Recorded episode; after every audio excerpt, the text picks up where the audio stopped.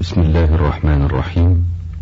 الوجه الأول يبدأ حالا، وهذا هو الشريط الأول من كتاب الذل والانكسار للعزيز الجبار، الخشوع في الصلاة، من مؤلفات ابن رجب الحنبلي، تحقيق ودراسة يسري عبد الغني البشري، الناشر مكتبة القرآن بالقاهرة ووكيلها مكتبة الساعي بالرياض.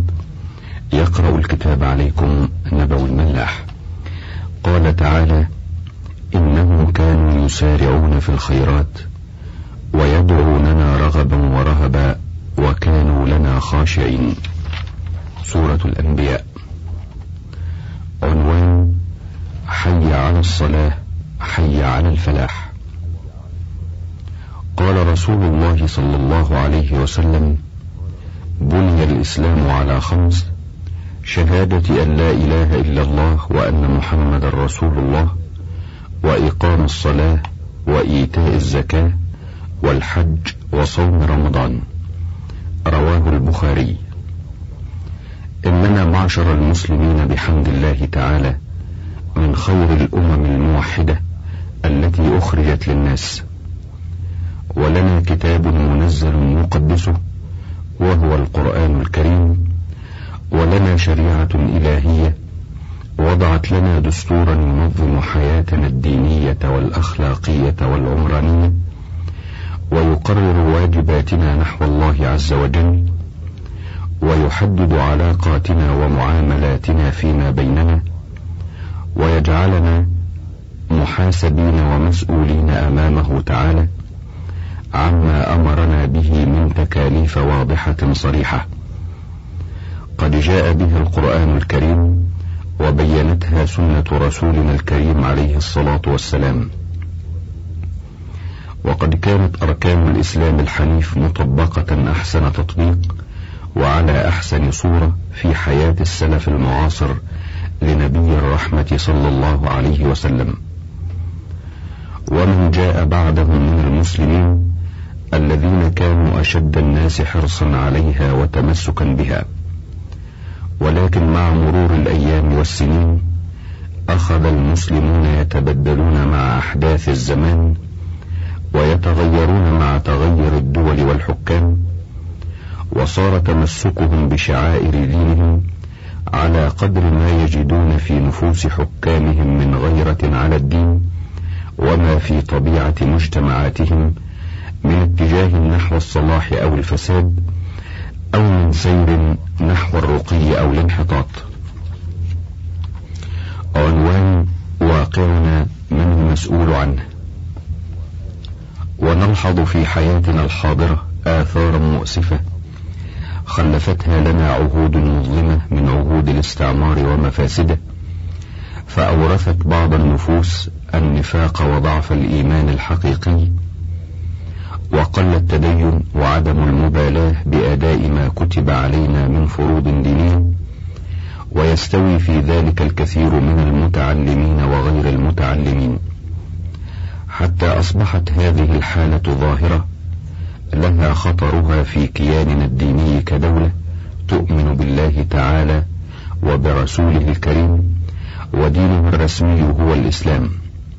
والله سبحانه وتعالى حذرنا ضاربا لنا الأمثلة لعلنا نتفكر ونتعقل بما حدث للأمم السالفة، فقال في كتابه العزيز: ذلك بأن الله لم يك مغيرا نعمة أنعمها على قوم حتى يغيروا ما بأنفسهم.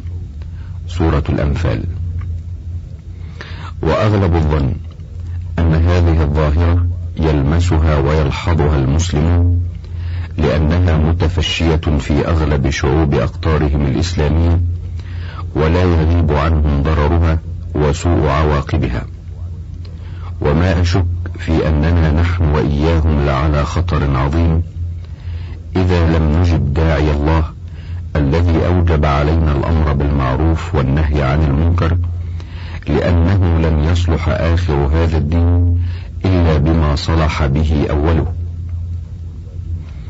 وهذا لا يمنعنا من أن نغتبط ونبارك تلك الصحوة الإسلامية المباركة التي نشهدها في عالمنا الإسلامي في هذه الحقبة من تاريخنا، أراجين لها الاستمرار وأن تؤتي أكلها بإذن الله، على أن تحرص كل الحرص على الفهم الواعي للدين الإسلامي وأبعاده وأعماقه ومراميه وجوهره قبل عربه، داعين لها بأن يحميها الله العظيم من الدخلاء والمنافقين وأصحاب المنافع الشخصية والمتاجرين بها.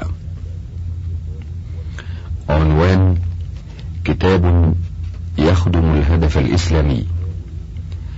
وفي هذا الكتاب الذي أقدمه اليوم لعالم جليل من علماء الإسلام والفقه الحنبلي، ألا وهو عبد الرحمن بن أحمد بن رجب، زين الدين، جمال الدين، أبو الفرج البغدادي ثم الدمشقي، الشهير بابن رجب الحنبلي، لقب جده الحافظ المحدث المؤلف، المشهور بعنوان الذل والانكسار للعزيز الجبار أو الخشوع في الصلاة. هذا الكتاب من يتأمله جيدا دعوة مخلصة بإلحاح ومناداة في إصرار أن تكون أيها المسلم مجاهدا ومؤازرا في مكافحة عادة ترك الصلاة ومعالجة مرض قلة التدين الذي نلمحه في, مجتمع في مجتمعنا الذي فشى وانتشر بين الناس بفعل هجمات الصليبية والتبشيرية والاستعمار والشيوعية والصهيونية. ولكن لا نريد أي صلاة، نريد صلاة خاشعة حقيقية، فالخشوع في الصلاة صفة من صفات المؤمنين الصادقين. وقد قدم ابن رجب للخشوع بصفة عامة، ثم تعرض لكيفية تحقيق الخشوع في كل ركن من أركان الصلاة، مما يجعل المسلم يقظا واعيا، مؤكدا على موضوع أن خشوع القلب يتبعه بالضرورة اللازمة خشوع الجوارح، مما يعطي ملمحا إصلاحيا تربويا هاما نحن أحوج إليه في عصرنا الحاضر.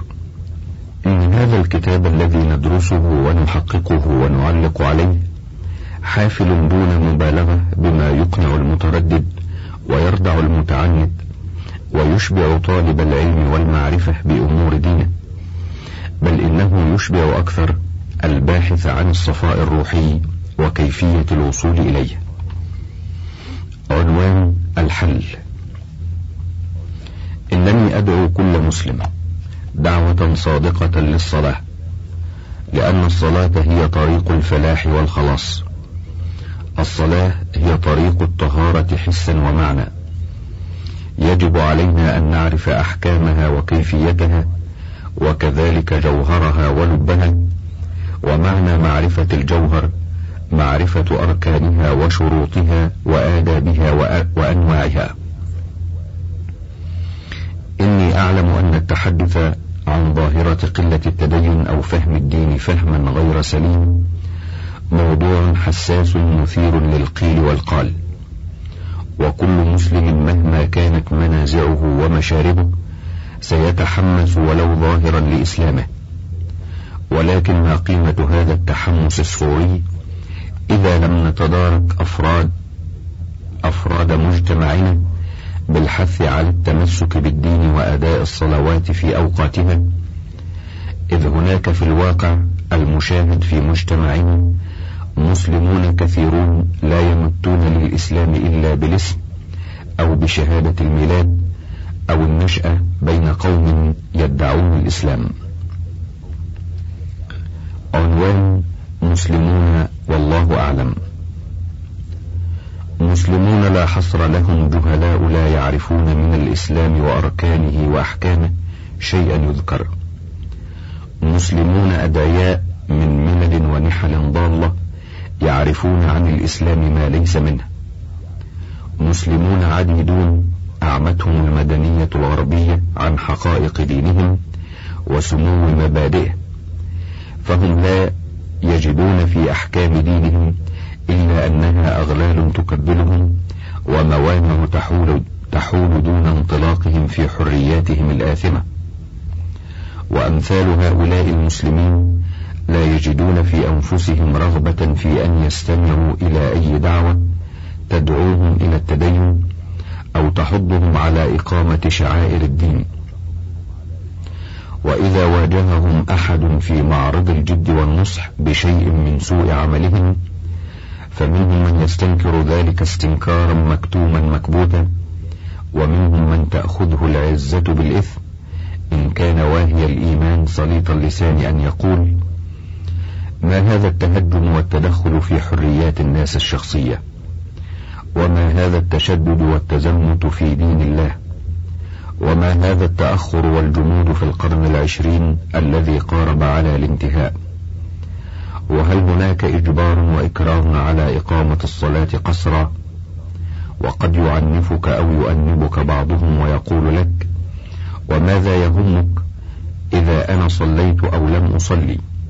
أنا مسؤول عن نفسي وأنت مسؤول عن نفسك فقط، لا حاجة بي إلى نصحك ووعظك فوجهه إلى نفسك. وقد يقول قائل لك: ما لي ولا الصلاة، فإن أكثر الذين نراهم يصلون يؤدون الفرض وينقضون الأرض فسادا. عنوان: كلمة حق. ولا نقول لك جرب حظك وانصح من تشاء من أصدقائك الذين لا يصلون ولا يستحون، واستمع إلى ما يقولون من جدل أو حجج أو تفنيد أو تأنيب، فلا تبتئس بما يقولون، وتذكر قول الرسول صلى الله عليه وسلم: لا يمنعن رجلا مهابة الناس أن يتكلم بالحق إذا علمه، ألا إن أفضل الجهاد كلمة حق عند سلطان جائر. ويعلم الله أننا لا نقصد من هذه الدعوة المخلصة لله ولرسوله سوى النصح وابتغاء مرضات الله تعالى، ولا نريد أن نعيب أفرادا أو نجرح شعور جماعات أو ننقب أشخاصا بعينهم لقلة تدينهم، ولا نريد أن نخص أقواما أو طوائف أو هيئات بالذم أو القدح في عقائدهم أو سلوكهم، لأنهم يتركون الصلاة، فهذا أبعد ما يكون عن مقاصدنا وتفكيرنا، لأنه ليس من مبادئ الإسلام ولا من خلق القرآن الحكيم أعمال التشهير أو التنديد أو الطعن في أحوال الناس وسلوكهم. وديننا القويم السمح رسم لنا طريق الدعوة إلى سبيل ربنا بالحكمة والموعظة الحسنة، وبالمنافسة والمجادلة بالتي هي أحسن، وبالدعاء وطلب الهداية للضالين. فلقد كان محمد عليه الصلاة والسلام معلمنا الأول، زعيمنا ومرشدنا وقدوتنا، كان يلاقي من أهله وقومه المشركين والمعاندين أشد ألوان الإساءة والإيذاء، ثم يقول وهو قائم بين يدي ربه: اللهم اهد قومي فإنهم لا يعلمون. ولكن بعد انتشار الإسلام لم يأمر الدين بالسكوت على المنكرات، وكان من أظهر فضائل وخصائص الأمة الإسلامية أنها صارت كما صورها القرآن الكريم في قوله تعالى: كنتم خير أمة أخرجت للناس تأمرون بالمعروف وتنهون عن المنكر وتؤمنون بالله. سورة آل عمران. وليست هذه الدعوة التي ندعوها هي أول دعوة إلى هذا القصد الديني النبيل، كما أنها لن تكون آخر دعوة من نوعها، بل إن الناس ما عاشوا سوف يستمعون إلى صوت الداعي إلى اتباع أوامر الشرع والحرص على فروض دينهم، مثل حرصهم على صحتهم ومالهم ومتاعهم أو أكثر، والعمل مع العاملين على إحياء كتاب الله وسنة رسوله بالجهاد والصدق والإخلاص في العمل. عنوان: حتى تقرعهم القوارع. وها نحن أولئي ما زلنا نسمع كل يوم في الإذاعة المسموعة والإذاعة المرئية أصوات الواعظين من الخطباء والعلماء والأساتذة المتحدثين في حقائق الدين ولزوم العمل بأصوله والتمسك بمبادئه الكريمة الأصيلة واتباع ما جاء به القرآن الكريم. ونحن ما زلنا نقرأ ما يكتبه العلماء والأدباء والمثقفون في الصحف والمجلات والكتب من بحوث ودراسات دينية توجه الناس إلى ضرورة التفقه والتدين ظاهرا وباطنا وممارسة العبادات قولا وعملا. ومن الناس من يسمع ويتعظ ويرجع إلى صوابه ويتبع نصح الناصحين، ومنهم من يسمع ويتردد ولا يزال يتأرجح بين الحق والباطل، ومنهم من لا يأبه ولا يبالي، وهؤلاء لن يغيروا ما بأنفسهم إلا إذا قرعتهم القوارع، ولا يؤمنون حتى يروا العذاب الأليم. وكم نرى في زماننا هذا حرمات من الإسلام تنتهك، نهب وسرقة واستباحة لأموال الناس من محدود الدخل وللمال العام، كذب وغش وخداع ونفاق وتزوير وتحايل، متاجرة بالسموم لهدم الشباب من أجل أموال حرام لا تنفع في الدنيا ولا في الآخرة. نرى صلوات تهمل، نرى مساجد تهجر، نرى شعائر تعطل، نرى مسلمين وما هم بمسلمين للأسف الشديد، فهل نسكت ونرضى ونستسلم على ما يحدث؟ لقد انتهكنا الحرمات وارتكبنا الرذائل، واستفحلت مشاكلنا الاقتصادية والاجتماعية والفكرية لأننا بعدنا عن الله، فضعف إيماننا وقل تديننا نحن أيضا، وانعدمت غيرتنا على دين الله تعالى. إن الله يحب الذين يغارون على دينه وحرماته ويعملون صفوفا متراصة في تكوين جبهة قوية من الناصحين والمرشدين والدعاة والغيورين في وجه المستهترين والغافلين عن ذكر الله وعن إقامة الصلاة وإيتاء الزكاة. والآن وبعد هذه الكلمات أستأذنك أيها القارئ المفضل إلى أن تصاحبني عبر الصفحات القادمة كي نقرأ معا ما كتبه ابن رجب الحنبلي عن الخشوع في الصلاة أو الذل والانكسار للعزيز الجبار. عنوان سيرة ابن رجب الحنبلي. هو عبد الرحمن ابن أحمد بن رجب السلامي البغدادي ثم الدمشقي، كنيته أبو الفرج، أما لقبه فهو زين الدين، وله لقب آخر أورده ابن العماد الحنبلي في شذرات الذهب في أخبار من ذهب، هو جمال الدين. ويعرف أيضا بعبد الرحمن أحمد بن رجب، زين الدين، وجمال الدين أبو الفرج البغدادي ثم الدمشقي، الشهير بابن رجب، لقب جده الحافظ المحدث المؤلف المشهور. المولد. كان مولد ابن رجب الحنبلي في بغداد العباسية في ربيع الأول عام سبعمائة وستة وثلاثين هجرية. ويذهب ابن حجر العسقلاني في درره الكامنة ومعه اسماعيل باشا البغدادي صاحب كتاب هدية العارفين أن مولد ابن رجب الحنبلي كان في عام سبعمائة وستة للهجرة. أما الزركلي في الأعلام فقد ذهب إلى أن مولده كان في عام سبعمائة وستة وثلاثين، وأعتقد أن ذلك هو الصواب، فقد قال ابن العماد الحنبلي في شذراته أنه قدم من بغداد، أي ابن رجب مع والده، إلى دمشق السورية وهو صغير سنة سبعمائة أربع وأربعين للهجرة.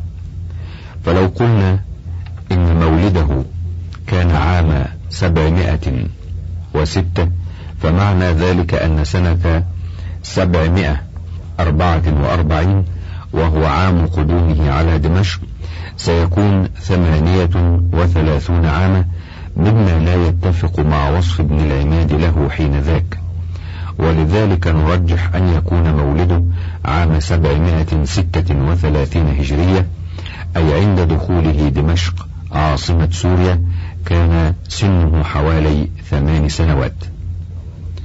النشأة وطلب العلم. قضى مؤلفنا ابن رجب الحنبلي فترة حياته الأولى ببغداد، والتي امتدت ثمان سنوات، ثم غادرها وقدم دمشق مع والده شهاب الدين أحمد بن رجب عام سبعمائة وأربعة وأربعين للهجرة، حيث قضى حياته كلها إلى أن توفي فيها ودفن، ولكنه كان قد ذهب إلى مكة ومصر المحروسة سعيا وراء العلم والمعرفة. كان جد ابن رجب إماما محدثا، أما والده فقد أخذ بيده لحضور مجالس العلم في دمشق، حيث سمع معا من الشيخ محمد بن اسماعيل ابن ابراهيم الخباز، وكذلك من الشيخ إبراهيم بن داود العطار، وقد اشتغل ابن رجب بسماع الحديث الشريف باعتناء والده، حتى أجازه ابن النقيب والنووي، وهو غير النووي صاحب كتاب الأذكار، لأنه توفي عام ستمائة وستة وسبعين، أي قبل مولد ابن رجب بحوالي ستين عاما. وقد استمع ابن رجب الحنبلي إلى العلم في مكة المكرمة على مجلس الشيخ الفخر واثنان ابن يوسف، وفي مصر المحروسة استمع إلى صدر الدين ابن الفتح الميدوني، كما استمع إلى جماعة من أصحاب ابن البخاري ومن علماء مشهود لهم بالكف... بالكفاءة والعلم. كما قرأ ابن رجب الحنبلي القرآن الكريم بالروايات، كما أنه استمع إلى المشايخ وقرأ عليهم وأخذ منهم، حتى بلغ من العلم درجة أنه خرج لنفسه مشيخة مفيدة. ويقول ابن العماد الحنبلي إنه كان للرجل ابن رجب مجالس علم أو مجالس تذكير للقلوب يحضرها الناس عامة، هي مباركة نافعة، ومالت القلوب بالمحبة إليه. راجع شذرات الذهب. مؤلفات ابن رجب. من أهم مؤلفات ابن رجب المعروفة لنا: واحد شرح جامع الترمذي، اثنان شرح قطعة من البخاري، وقد سمي شرحه فتح الباري في شرح البخاري، وهو غير كتاب ابن حجر العسقلاني. ثلاثة ذيل طبقات الحنابلة في جزئين، جعله ذيلا على طبقات الأصحاب للقاضي أبي الحسين أبي يعلى الشهيد، بدأ فيه بأصحاب القاضي أبي يعلى من وفيات سنة أربعمائة وستين، وانتهى فيه إلى وفيات سنة سبعمائة وإحدى وخمسين، واشتمل على الترجمة لخمسمائة واثنين وخمسين من علماء الحنابلة حسب طبقاتهم. أربعة اللطائف في وظائف الأيام بطريق الوعظ. خمسة القواعد الفقهية، يقع في خمسمائة صفحة. ستة شرح الأربعين النووية. سبعة كتاب أهوال القبور. ثمانية الكشف والبيان عن النذور والإيمان. تسعة كفاية أو حماية الشام بمن فيها من الأعلام. عشرة البشارة العظمى في أن حظ المؤمن من النار الحمى. حادي عشر استنشاق نسيم الأنس من نفحات رياح القدس. ثاني عشر الاستيطان فيها يعتصم به العبد من الشيطان. ثالث عشر مورد الظمآن إلى معرفة فضائل القرآن، وله مخطوطة نادرة قمنا بتحقيقه لمكتبة القرآن الكريم. رابع عشر نور الاقتباس من مشكات وصية النبي صلى الله عليه وسلم لابن عباس. خامس عشر: القول العذاب في تزوج أمهات أولاد الغياب. سادس عشر: الكلام على لا إله إلا الله. سابع عشر: صفة النار والتحذير من دار البوار. ثامن عشر: وقعة بدر. تاسع عشر: ذم الخمر.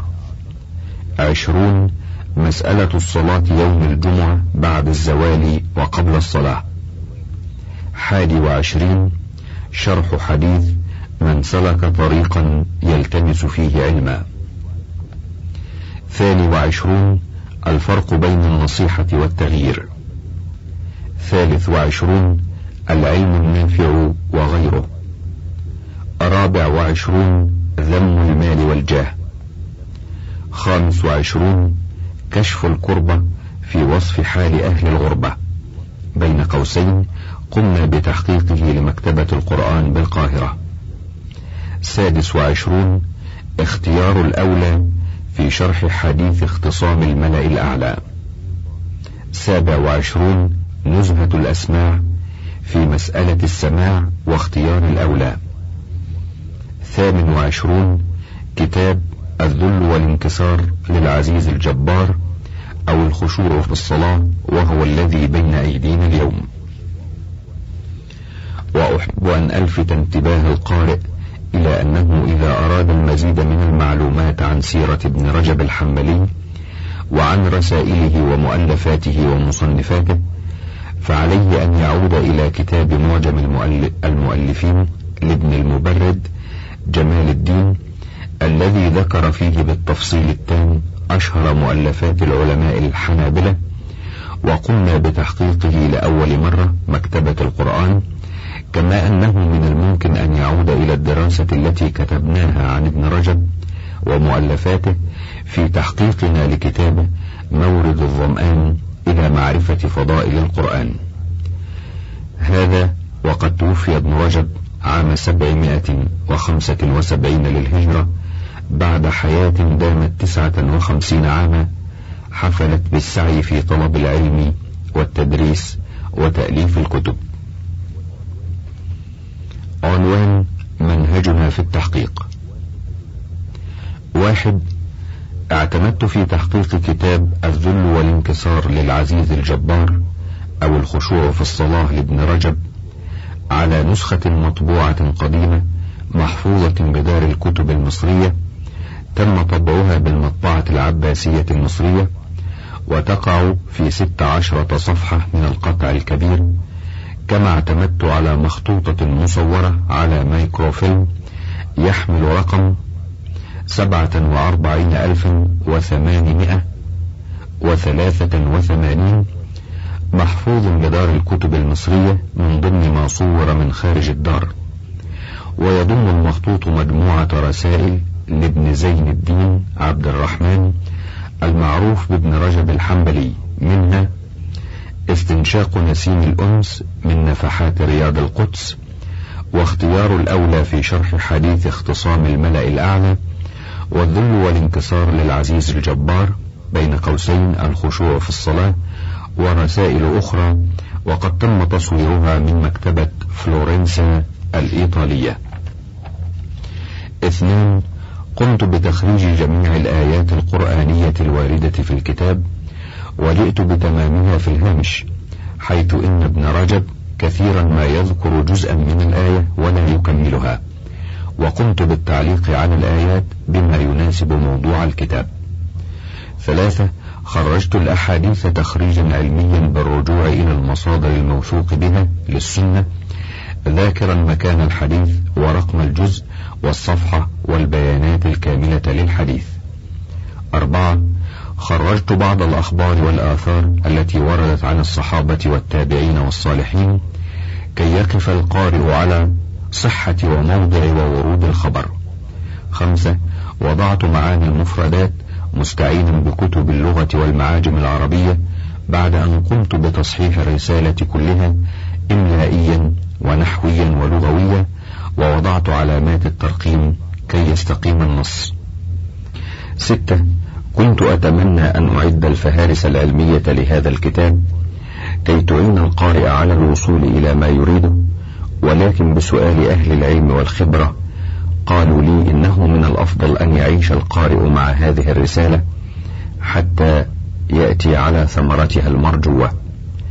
وختاما، إن الكمال المطلق لله سبحانه وتعالى، أما نحن فبشر سمتنا النقص وعدم الكمال، لذلك أستسمحك أيها القارئ الكريم عذرا إن وجدت تقصيرا أو نقصا. والله ولي التوفيق.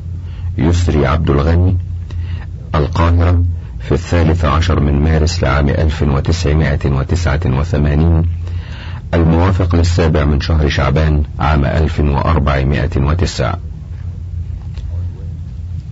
عنوان: النص المحقق لكتاب الذل والانكسار للعزيز الجبار، بين قوسين الخشوع في الصلاة، للإمام ابن رجب الحنبلي، سبعمائة وستة وثلاثين إلى سبعمائة وخمسة وتسعين.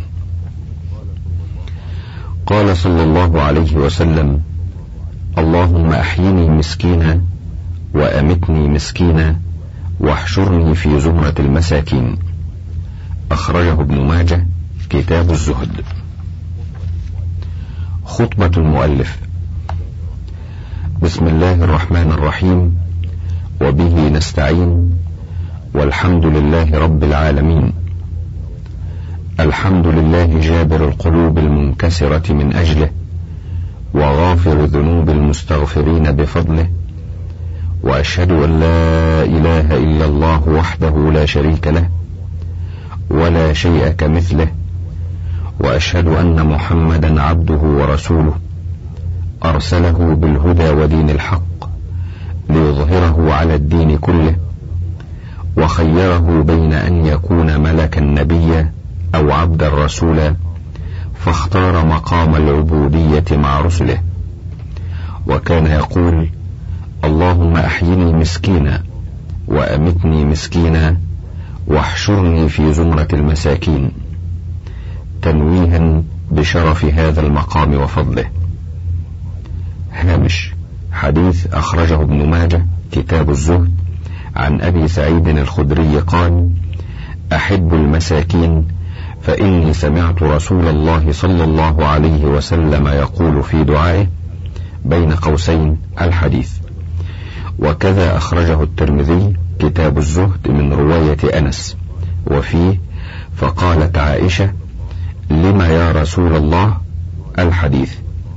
قال العجلوني في كشف الخفاء، ورواه الطبراني في الدعاء بسند رجال ثقاه، عن عبادة بن الصامت قال: قال رسول الله صلى الله عليه وسلم الحديث. انتهى. وفيه: توفني بدل أمتني. تنويها. انتهى الهامش. تنويها بشرف هذا المقام وفضله صلى الله عليه وآله وصحبه، والمستمسكين بحبله وسلم تسليما. المستمسكين المعتصمين بكتاب الله الكريم. عناوين: طوبى للمنكسرين، أصل الخشوع، خشوع القلب، وصول الخشوع إلى الأعضاء، أين أبغيك يا الله. طوبى للمنكسرين. عنوان: فإن الله سبحانه وتعالى مدح في كتابه المخبتين له والمنكسرين لعظمته، الخاضعين والخاشعين لها. هامش: المخبتين أي المتواضعين لله تعالى الخاشعين له. نقول: أخبت إلى ربه أي اطمأن إليه. وفسر مجاهد قوله تعالى: وبشر المخبتين، بمعنى المطمئنين، وقيل هم المتواضعون. وقال الفراء: أي تخشعوا لربهم سبحانه وتعالى. وأخبت لله أي خشع، وأخبت أي تواضع. راجع لسان العرب. انتهى الهامش. قال الله تعالى: إنهم كانوا يسارعون في الخيرات ويدعوننا رغبا ورهبا وكانوا لنا خاشعين. هامش: سورة الأنبياء الآية التسعون. إن الخاشع لله تعالى يدفعه خشوعه دوما للمصارعة إلى عمل القربات وفعل الطاعات، ويكون دعاؤه دعاء الموقن بوعد الله تعالى ووعيده، ولذلك فهو يدعو الله رغبا فيما عند الله من الثواب، ورهبا مما عنده سبحانه وتعالى من العقاب. انتهى الهامش. وقال: والخاشعين والخاشعات، إلى قوله: أعد الله لهم مغفرة وأجرا عظيما. هامش: سورة الأحزاب الآية الخامسة والثلاثون. وقد عرف الحافظ ابن كثير في تفسير الخشوع بأنه السكون والطمأنينة والتؤدة والوقار والتواضع، والدافع إليه الخوف من الله تعالى ومراقبته، كما في الحديث: اعبد الله كأنك تراه فإن لم تكن تراه فإنه يراك. انتهى الهامش.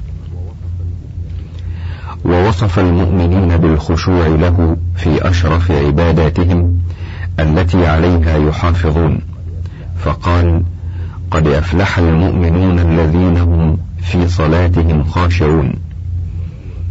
هامش: سورة المؤمنون الآية الأولى والثانية. فلاح المؤمنين مقرون بصفات بينتها الآيات الأولى من سورة المؤمنون: خشوع في الصلاة، إعراض عن اللغو، فعل للزكاة، حفظ للفروج، رعاية للأمانات والعهود، محافظة على الصلوات. وإذا نظرنا في هذه الصفات نظرة فاحصة عرفنا أن الفلاح ليس أخرويا فقط، ولكنه فلاح في حياتنا الدنيا أيضا إن تحققت هذه الصفات في المؤمنين. والملاحظ أن المولى جل علاه بدأ الآيات بذكر الصلاة وأنهاها بها، لأن الصلاة هي بداية طريق بناء المجتمع الإسلامي الناجح، وهي الأطر الذي تدور داخله كل الأمور الأخرى حافظة لها من أي زيغ، لذلك كانت هي الأساس في تقويم الأعمال لذلك كانت هي الأساس في تقويم أعمال المسلم في الآخرة. فإذا صلحت صلاتنا صلحت أعمالنا كلها، وإذا لم تكن كذلك بطل عملنا والعياذ بالله. انتهى الهامش. ووصف الذين أوتوا العلم بالخشوع حيث يكون كلامه مسموعا، فقال: إن الذين أوتوا العلم من قبله إذا يتلى عليهم يخرون للأذقان سجدا ويقولون سبحان ربنا إن كان وعد ربنا لمفعولا، ويخرون للأذقان يبكون ويزيدهم خشوعا. سورة الإسراء من الآية مئة وسبع إلى الآية مئة وتسعة. عنوان: أصل الخشوع. وأصل الخشوع هو لين القلب ودقته وسكونه وخضوعه وانكساره وحرقته، فإذا خشع القلب تبعه خشوع جميع الجوارح والأعضاء، لأنها تابعة له، كما قال صلى الله عليه وسلم: ألا إن في الجسد مضغة إذا صلحت صلح الجسد كله، وإذا فسدت فسد الجسد كله، ألا وهي القلب. هامش: حديث متفق عليه، أخرجه البخاري في صحيحه كتاب الإيمان، وأخرجه مسلم كتاب المساقاة، وكذا أخرجه ابن ماجه في سننه كتاب الفتن، والدارمي في سننه كتاب البيوع، وكلهم أخرجوه عن طريق النعمان بن بشير من حديث طويل. انتهى الهامش.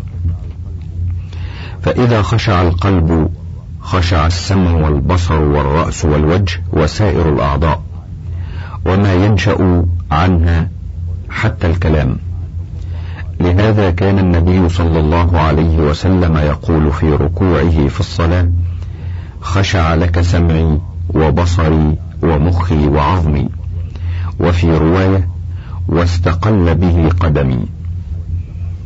هامش: حديث أخرجه مسلم كتاب صلاة المسافرين، وأبو داود كتاب الصلاة، والترمذي كتاب الدعوات، والنسائي كتاب التطبيق، كلهم عن طريق علي بن أبي طالب كرم الله وجهه. قال الترمذي: هذا حديث حسن صحيح بدون قوله وما استقل به قدمي، فإنه قد أخرجها الدارقطني في سننه عن علي بن أبي طالب كرم الله وجهه أيضا. انتهى الهامش. ورأى بعض السلف رجلا يعبث بيده في الصلاة فقال: لو خشع قلب هذا لخشعت جوارحه. وروي ذلك عن حذيفة رضي الله عنه وسعيد بن المسيب، ويروى مرفوعة لكن بإسناد لا يصح. هامش: السلف أجدادنا من المسلمين العظام أو رجال الدين والعلم والصلاح الذين قدموا الكثير والكثير لخدمة الفكر الإسلامي، والسلفية تعني الانتماء إلى هؤلاء والأخذ من علمهم الفياض البعيد عن البدع، وعدم مخالفة القرآن الكريم والسنة المطهرة، وإجماع أصحاب رسول الله صلى الله عليه وسلم، واجتهاد العلماء الأفاضل المشهود لهم بالثقة والفضل. إذن السلفية لا تعني الجمود والتأخر، لا تعني التزمت والتخلف كما يزعم بعض المتحذلقين والمتفيهقين. لو خشع قلب هذا لخشعت جوارحه. اعلم أن سكون الجوارح واطمئنانها وخضوعها لخالقها عز وجل مرتبط بتحقيق الخشوع في القلب المسلم، ولهذا يجب أن تتجه جهود المعلمين والدعاة إلى ضرورة إيقاظ الضمائر والهمم وتحقيق أنبل المعاني، ألا وهو خشوع القلوب قبل أن تخشع الجوارح. ولا نريد خشوعا للجوارح مجردا عن خشوع القلوب، فعندما تستقيم الأبدان وتكون خاضعة ملتزمة بأمر الله تعالى التزاما نابعا من قلوب خاشعة عالمة بجلال الله تعالى وهيبته. والحديث أورده الغزالي في إحياء علوم الدين بلفظ: رأى رسول الله صلى الله عليه وسلم رجلا يعبث بلحيته في الصلاة فقال، وساقه بلفظه. قال الحافظ العراقي: أخرجه الترمذي في النوادر من حديث أبي هريرة بسند ضعيف أنه من قول سعيد بن المسيب، رواه ابن أبي شيبة في المصنف وفيه رجل لم يسمى. انتهى الهامش. عنوان: خشوع القلب. قال المسعودي عن أبي سنان عمن حدثه عن علي بن أبي طالب رضي الله عنه في قوله تعالى: الذين هم في صلاتهم خاشعون، قال: هو الخشوع في القلب، وأن تلين كنفك للمرء المسلم، وأن لا تلتفت في صلاتك. هامش: الآية من سورة المؤمنون. راجع الأقوال التي أوردها ابن رجب الحنبلي في تفسير الآية الكريمة، وراجع أيضا تفسير ابن كثير. كنفك أي جناحك، والمراد أن يلين المسلم جانبه لأخيه المسلم، لا يتعالى عليه، لا تحقره أو تحتقره، بل يكون معه في سلوكه مثال طيب للتواضع والحب والرحمة والرأفة. وقد علمنا القرآن أن نخفض جناحنا لإخواننا في الإيمان، والله قادر على أن يأتي بقوم يحبهم ويحبونه يكون التواضع والرأفة سلوكهم في معاملة المؤمنين، وفي نفس الوقت عزة على الكافرين.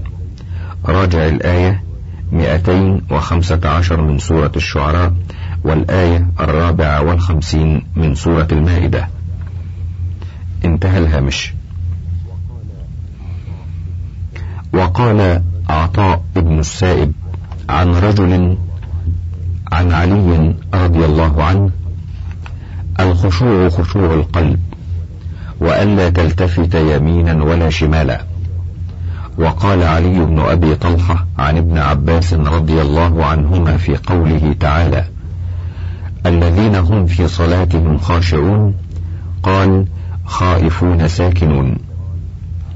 وقال أبو شوذب عن الحسن رحمه الله تعالى: كان الخشوع في قلوبهم فغضوا له البصر في الصلاة. وقال ابن أبي نجيح عن مجاهد رحمه الله تعالى في قوله: وكانوا لنا خاشعين، قال: متواضعين.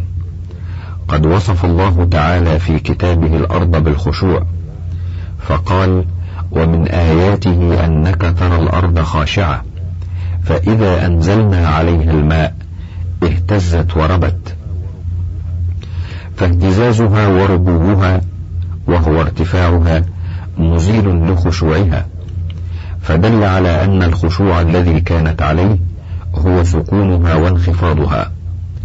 فكذلك القلب إذا خشع فإنه تسكن خواطره وإرادته الرديئة التي تنشأ من اتباع الهوى، وينكسر وينخضع لله، فيزول بذلك ما كان فيه من التعاظم والترفع والتكبر. ومتى سكن ذلك في القلب خشعت الأعضاء والجوارح والحركات والحركات كلها، وكذلك الصوت، حتى وقد وصف الله تعالى الأصوات بالخشوع في قوله: وخشعت الأصوات للرحمن. فخشوع الأصوات هو سكونها وانخفاضها بعد ارتفاعها، وكذلك وصف وجوه الكفار وأبصارها يوم القيامة بالخشوع. هامش: يشير ابن رجب هنا إلى قوله تعالى: خاشعة أبصارهم ترهقهم ذلة، ذلك اليوم الذي كانوا يوعدون. سورة المعارج الآية الرابعة والأربعون. ومعنى ترهقهم ترهقهم أي تغشاهم. انتهى الهامش. عنوان: وصول الخشوع إلى الأعضاء. فدل ذلك على دخول الخشوع في هذه الأعضاء كلها.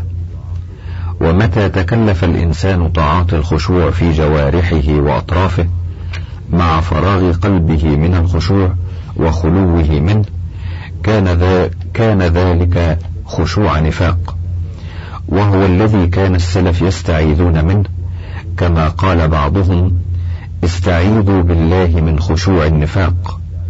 قالوا: وما خشوع النفاق؟ قال: أن ترى الجسد خاشعا والقلب ليس بخاشع. هامش: أورده الغزالي في إحياء علوم الدين، قال: قد جاء في الخبر: تعوذوا بالله من خشوع النفاق. قال الحافظ العراقي في تخريجه: أخرجه البيهقي في الشعب من حديث أبي بكر الصديق رضي الله عنه، وفيه الحارث ابن عبيد الأزدي، ضعفه الإمام أحمد بن حنبل في مسنده، وحكم عليه نفس الحكم ابن معين أيضا. انتهى الهامش. ونظر عمر رضي الله عنه إلى شاب قد نكس رأسه فقال له: يا هذا، ارفع رأسك، فإن الخشوع لا يزيد على ما في القلب، فمن أظهر خشوعا غير ما في قلبه فإنما هو نفاق على نفاق. هامش: هذا الخبر أورده ابن الجوزي في كتابه تلبيس إبليس عن محمد بن عبد الله القرشي عن أبيه قال، إلى آخره، مع اختلاف في بعض الألفاظ. وقد أورده الغزالي في إحياء علوم الدين بلفظ: يروى أن عمر بن الخطاب رضي الله عنه رأى رجلا يطأطئ رقبته، فقال: يا صاحب الرقبة، ارفع رقبتك، ليس الخشوع في الرقاب إنما الخشوع في القلوب. انتهى الهامش. وأصل الخشوع الحاصل في القلب إنما هو من معرفة الله ومعرفة عظمته وجلاله وكماله، فمن كان بالله أعرف فهو له أخشع. ويتفاوت الخشوع في القلوب بحسب تفاوت معرفتها لمن خشعت له، وبحسب تفاوت مشاهدة القلوب للصفات المقتضية للخشوع. هامش: أي صفات الله عز وجل المنزهة عن كل نقص. انتهى الهامش. فمن خاشع لقوة مطالعته لقرب الله من عبده واطلاعه على سره وضميره المقتضي للاستحياء من الله تعالى ومراقبته في الحركات والسكنات، ومن خاشع لمطالعته لكماله وجماله المقتضي للاستغراق في محبته والشوق إلى لقائه ورؤيته، ومن خاشع لمطالعته شدة بطشه وانتقامه وعقابه المقتضي للخوف منه. هامش: الله سبحانه وتعالى لا يبطش ولا ينتقم ولا يعاقب من يقترب منه، من يذكره دائما، من يخاف منه، ولكنه سبحانه يفعل ذلك بأهل الضلال والفسق والكبر، بمن نسوه سبحانه وتعالى، بمن تحالفوا مع الشيطان. انتهى الهامش. وهو سبحانه وتعالى جابر المنكسرة قلوبهم من أجله. هامش: الانكسار بمعنى القلب الخاشع وليس القلب المغرور الجاحد. انتهى الهامش. وهو سبحانه وتعالى يتقرب ممن يناجيه في الصلاة ويعفر وجهه في التراب بالسجود، كما يتقرب من عباده الداعين له السائلين له المستغفرين من ذنوبهم بالأسحار، ويجيب دعاءهم ويعطيهم سؤلهم. ولا جبر لانكسار العبد أعظم من القرب والإجابة. هامش: السحر مفرد الأسحار التي هي جمع تكسير على وزن أفعال، والسحر هو ثلث الليل الأخير وقت تلاشي الليل وإقبال النهار، والسحر أيضا آخر الليل قبيل الصبح. راجع لسان العرب. والاستغفار بالأسحار صفة من صفات المؤمنين المتقين الذين صدقوا مع الله في إيمانهم به وباليوم الآخر، فكانوا بحق فرسانا بالنهار يعملون ويجدون مع خدمة الإسلام، قواما بالليل، ذلك لأنهم جعلوا الدنيا جسرا يعبرون عليه للدار الآخرة. انتهى الهامش. عنوان: أين أبغيك يا الله؟ روى الإمام أحمد رحمه الله تعالى في كتاب الزهد بإسناده عن عمران القصير قال: قال موسى عليه السلام: أي ربي أين أبغيك؟ قال: ابغني عند المنكسرة قلوبهم من, من أجلي، إني أدنو منهم كل يوم باعة، فلولا ذلك لانهدموا. هامش: أبغيك أي أجدك، والمعنى أن المولى سبحانه وتعالى يكون حيث القلوب الخاشعة المتواضعة يقترب منها كل يوم باعة، فلولا ذلك لانهدمت هذه القلوب، والله أعلم. انتهى الهامش. وروى إبراهيم بن الجنيد رحمه الله تعالى في كتاب المحبة عن جعفر بن سليمان: سمعت مالك بن دينار قال: قال موسى عليه السلام: إلهي أين أبغيك؟ فأوحى الله تعالى إليه أن يا موسى ابغني عند المنكسرة قلوبهم من أجلي، فإني أدنو منهم في كل يوم باعا، ولولا ذلك لانهدموا. هامش: الحديث أخرجه الإمام أحمد بن حنبل في كتاب الزهد عن عمران القصير وساقه بلفظه دون قوله من أجلي. انتهى الهامش. قال: جعفر فقلت لمالك بن دينار كيف المنكسرة قلوبهم؟ فقال سألت الذي أقرأني الكتاب فقال سألت الذي سأل عبد الله بن سلام عن المنكسرة قلوبهم بما تنكسر قال المنكسرة قلوبهم بحب الله عز وجل. عناوين: الصبر والرضا، الخشوع والعلم النافع، وتصدع الجبل من خشية الله، بيان الخشوع في الصلاة، هذه كفارة الذنوب، طهارة وخشوع القلب. الصبر والرضا. عنوان: وقد جاء في السنة الصحيحة ما يشهد بقرب الله من القلب المنكسر ببلائه الصابر على قضائه والراضي بذلك، لما في صحيح مسلم عن أبي هريرة رضي الله عنه عن النبي صلى الله عليه وسلم يقول يقول الله عز وجل يوم القيامة يا ابن آدم مرضت فلم تعدني، قال ربي كيف أعودك وأنت رب العالمين؟ قال أما علمت أن عبدي فلانا مرض فلم تعد؟ أما علمت أنك لو عدته لوجدتني عنده؟ هامش: فلم تعده أي لم تزره، وزيارة المريض واجبة بل هي حق من حقوق المسلم على أخيه المسلم.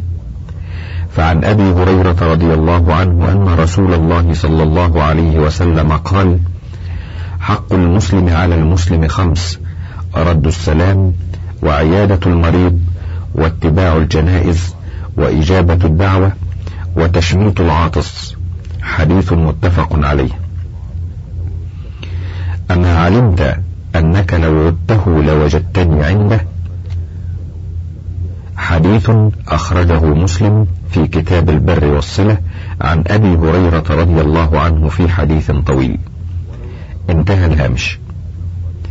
وروى أبو نعيم من طريق حمزة عن ابن شوذب قال أوحى الله تعالى إلى موسى عليه السلام أتدري لأي شيء اصطفيتك على الناس برسالاتي وبكلامي؟ قال لا يا رب. قال لأنه لم يتواضع لي أحد قط تواضعك. هامش: اصطفيتك فعلها اصطفى، والاصطفاء هو الاختيار والاجتباء، ومنه قوله تعالى إن الله اصطفى لكم الدين فلا تموتن إلا وأنتم مسلمون، سورة البقرة الآية الثانية والثلاثون بعد المئة. فالله اختار لنا الدين ليكون هو هدي حياتنا ومصلحا وسراجا منيرا لدنيانا. والحديث أورده الألوسي في روح المعاني في تفسيره لآية قال يا موسى إني اصطفيتك على الناس برسالاتي وبكلامي فخذ ما آتيتك وكن من الشاكرين، سورة الأعراف الآية الرابعة والأربعون بعد المئة. وقال أخرج ابن أبي حاتم عن العلاء بن كثير قال إن الله تعالى قال يا موسى أتدري لما كلمتك؟ قال لا يا رب. قال لأني لم أخلق خلقا تواضع لي تواضعك. انتهى الشريط الأول من كتاب الذل والانتصار للعزيز الجبار من مؤلفات ابن رجب الحنبلي، وللكتاب بقية على الشريط الثاني.